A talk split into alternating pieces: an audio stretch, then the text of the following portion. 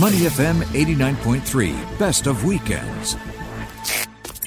Let's get on to our next segment, which is a continuation of our discussion on Singapore's environment. We are very lucky to have with us Carl Pung, who is the co-founder of the Singapore Youth Voices for Biodiversity, also a member of the Global Youth Biodiversity Network, and Shawn Lum, senior lecturer at NTU Asian School of the Environment, president of the Nature Society. Uh, welcome to you both. Glad to have you both on today. Thanks for being with us. Good morning, Glenn, Neil. Good morning, Carl, guys. Everyone. We'll, we'll get straight. in. Good morning. Good morning. we'll, we'll get straight into it. Shawn, you know you're the president of the Nature Society. You just heard the, the Minister for National Development there, Desmond Lee. What are your first thoughts on on the discussion? So my first thoughts, I, am terrified. These are ministerial boots we have to fill now. But the the second, the, you know, the second thing I was thinking, Neil, is, I mean, how, how, can you disagree with any of you know what Minister Lee said? But I, I guess it's it's this thing of how do we take this green plan further? How do we make it transform the way we perceive not just the mm you know nature but we each other and and and this shared environment I, I, think this you know how do we transform ourselves in addition to physically transforming the landscape? And Carl, maybe get your thoughts first. Yeah. You know, we spoke about uh, younger Singaporeans, and you are the youngest amongst the four of us. You know, this this balancing act between the younger generation wanting to protect our biodiversity, but also at some point leaving their parents and finding somewhere to live live themselves. What were your thoughts on that? Finding that balance. Well, yeah, because definitely, I mean, as a young Singaporean, you know, I also have like uh, other needs. I mean, in the future, I'm going to stay here, you know, um, with all these um, green spaces, you know, then are there spaces where I can find housing, you know, and so, and that's why it's like a very big philosophical question, you know, to ask ourselves, okay, what do we want for city nature and how can we manage these other priorities as well as conservation of green spaces. Carl, um, you know, is it a generation? Is there a generational divide here with, let's say, uh, Gen Z and and and and millennials in general? Are is your generation more willing to sacrifice? Some modern conveniences to consider the environment more, let's say maybe more than my generation or Neil's generation the baby boomers. Well, I'm glad you separated our generations. we are different. Yeah, I hate to say that, but yeah, we are different. well, I'm just an individual, so maybe I can't speak for everyone, but mm. at least for the friends that I have and for myself, um, I guess like being raised in the generation where you know climate change. I I started learning about climate change when I was like primary school, so I think like the more that we know what we are doing to like the earth and to our natural ecosystems and i think for us maybe the youth you know we are more ecologically conscious about these kind of things so yeah. it, i think it goes beyond just like um, you know protecting natural spaces but even like living a sustainable lifestyle because i think that has the greatest like impact on you know um, making our environmental our environment better yeah. yeah. And Shawn, one one aspect of uh, Minister Desmond Lee's comments that I found fascinating was when he when we talked about issues Dover Forest, Clementi Forest, what happened at Kranji, the unfortunate land clearance, um, that he's, he he says to his staff, we should see this as a positive. He, those were his words. We should see it as a positive and, and maybe not be so sensitive to the fact that it's a criticism in inverted commas, but rather that it shows an engaged, aware, socially active population who are much keener on our green spaces. What did you think about that? Seemed like a hell of a I, positive to me.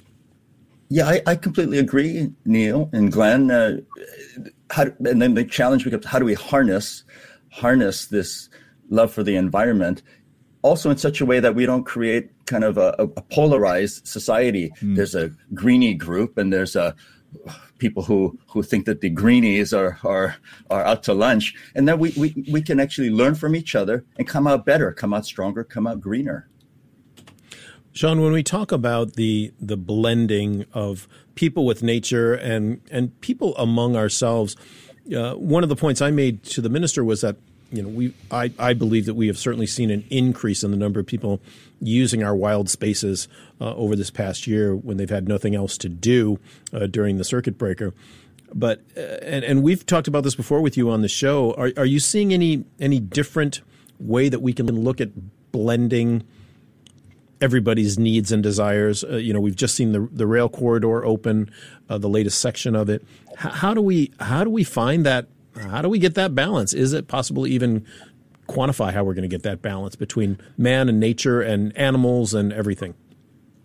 I think we can, Glenn, and I think uh, you and Neil have touched on it. You know, just just before we came on, which is it, it takes it takes two hands to, to to make make this work, and so the the planners can do their job. The ministers can make their speeches and, and, and direct these agencies.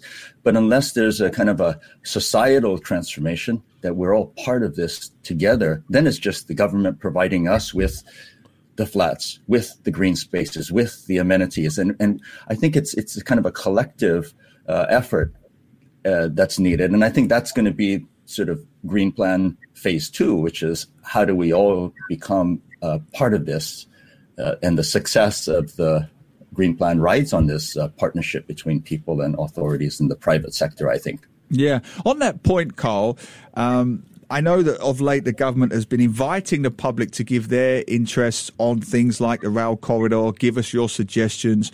Uh, they're about to embark upon phase two of the East Coast Park improvements I saw, yeah. which is phenomenal. It's something like a 15 kilometer nature trail from. Yeah. Gardens by the Bay to uh, Changi itself and beyond, which is wonderful. And they're inviting, you know, submissions from the public. Is the onus on us Carl, to get involved? And do you see the younger generation, your generation, doing just that, trying to have an active say on what happens next? Uh, well, Neil, so I, I think like unlike in the past, and maybe Shawn can confirm this, but you know nowadays um, the government is really open to listen to the views of like what people want and what people think. And you know, especially when it comes to nature spaces, you know, last time nature spaces weren't really much of a priority as compared to other competing interests. So, you know, what my team does, you know, the Singapore Youth Voices for Biodiversity is that, you know, we, we consolidate, you know, some of these views and we, we, we give them, you know, to, to the develop, developers, you know, and, and to give suggestions and uh, even sometimes recommendations.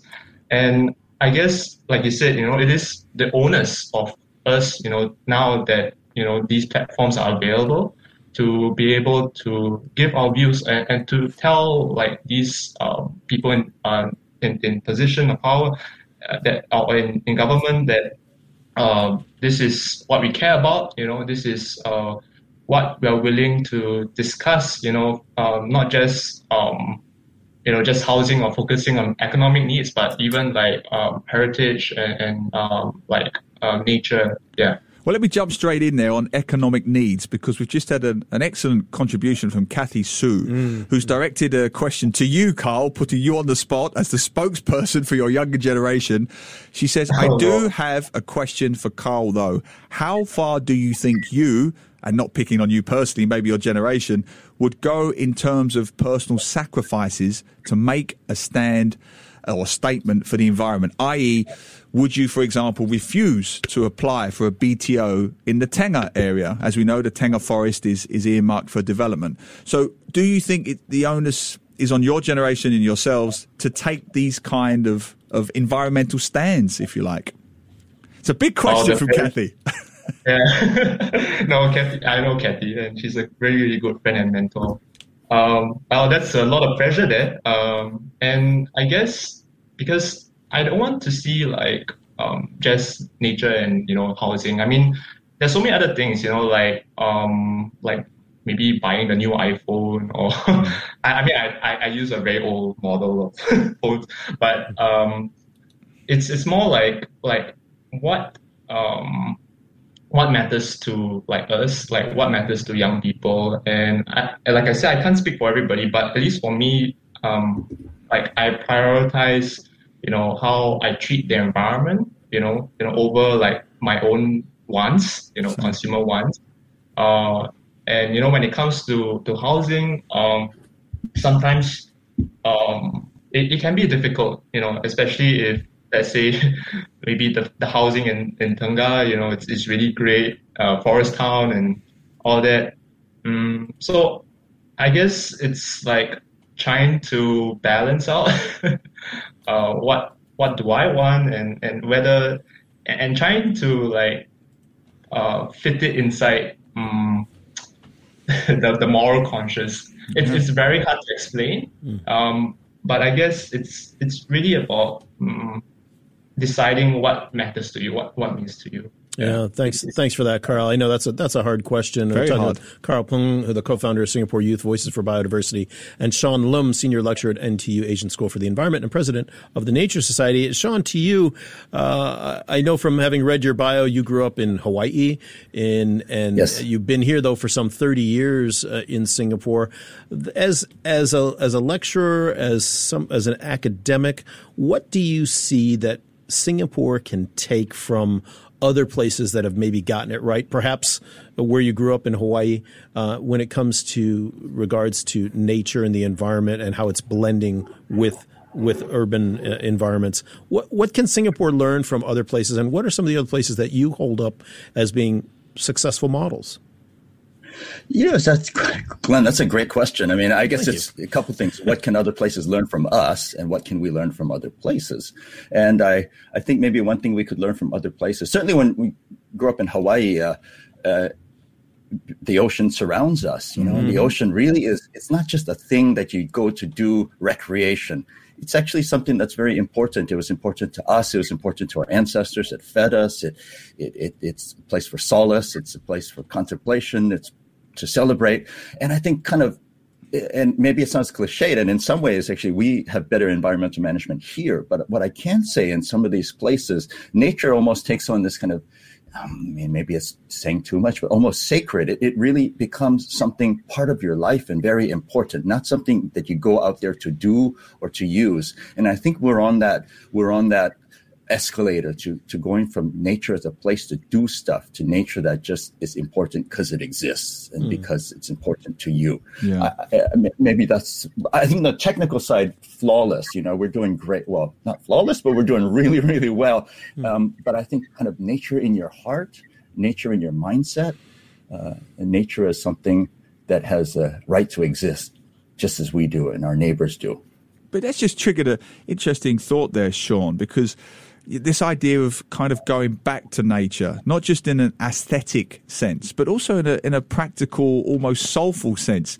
Maybe I'm, I'm it's a bit of a stretch, but I've noticed in the last five or six years, younger people, young Singaporeans fishing again. Hmm. This never happened for 10 or 15 years, but suddenly it's back again. Now, I know straight away that there are, there, there are issues with that, but the very idea yes. that this, that young people are going back to this very simplistic, lifestyle pursuit.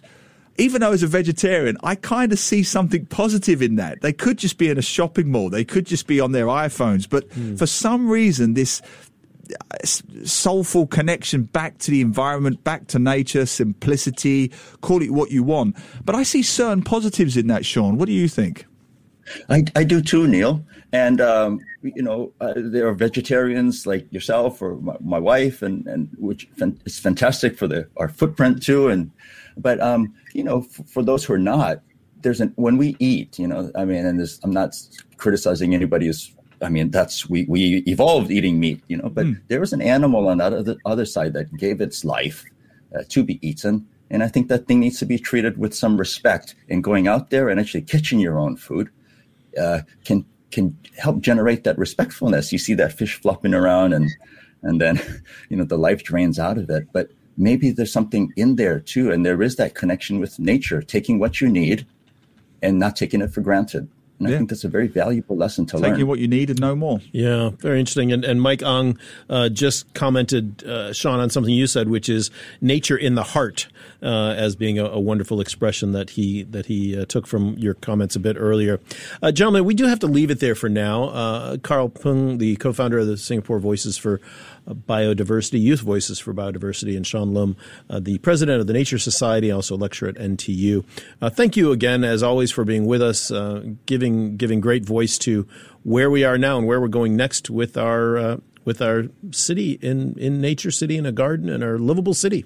Thank you, Glenn. Thank you, Neil. Carl, love you guys. Thank you, Thank Thanks, you for organizing this. To listen to more great interviews, download our podcasts at moneyfm893.sg or download the SPH radio app available on Google Play or the App Store.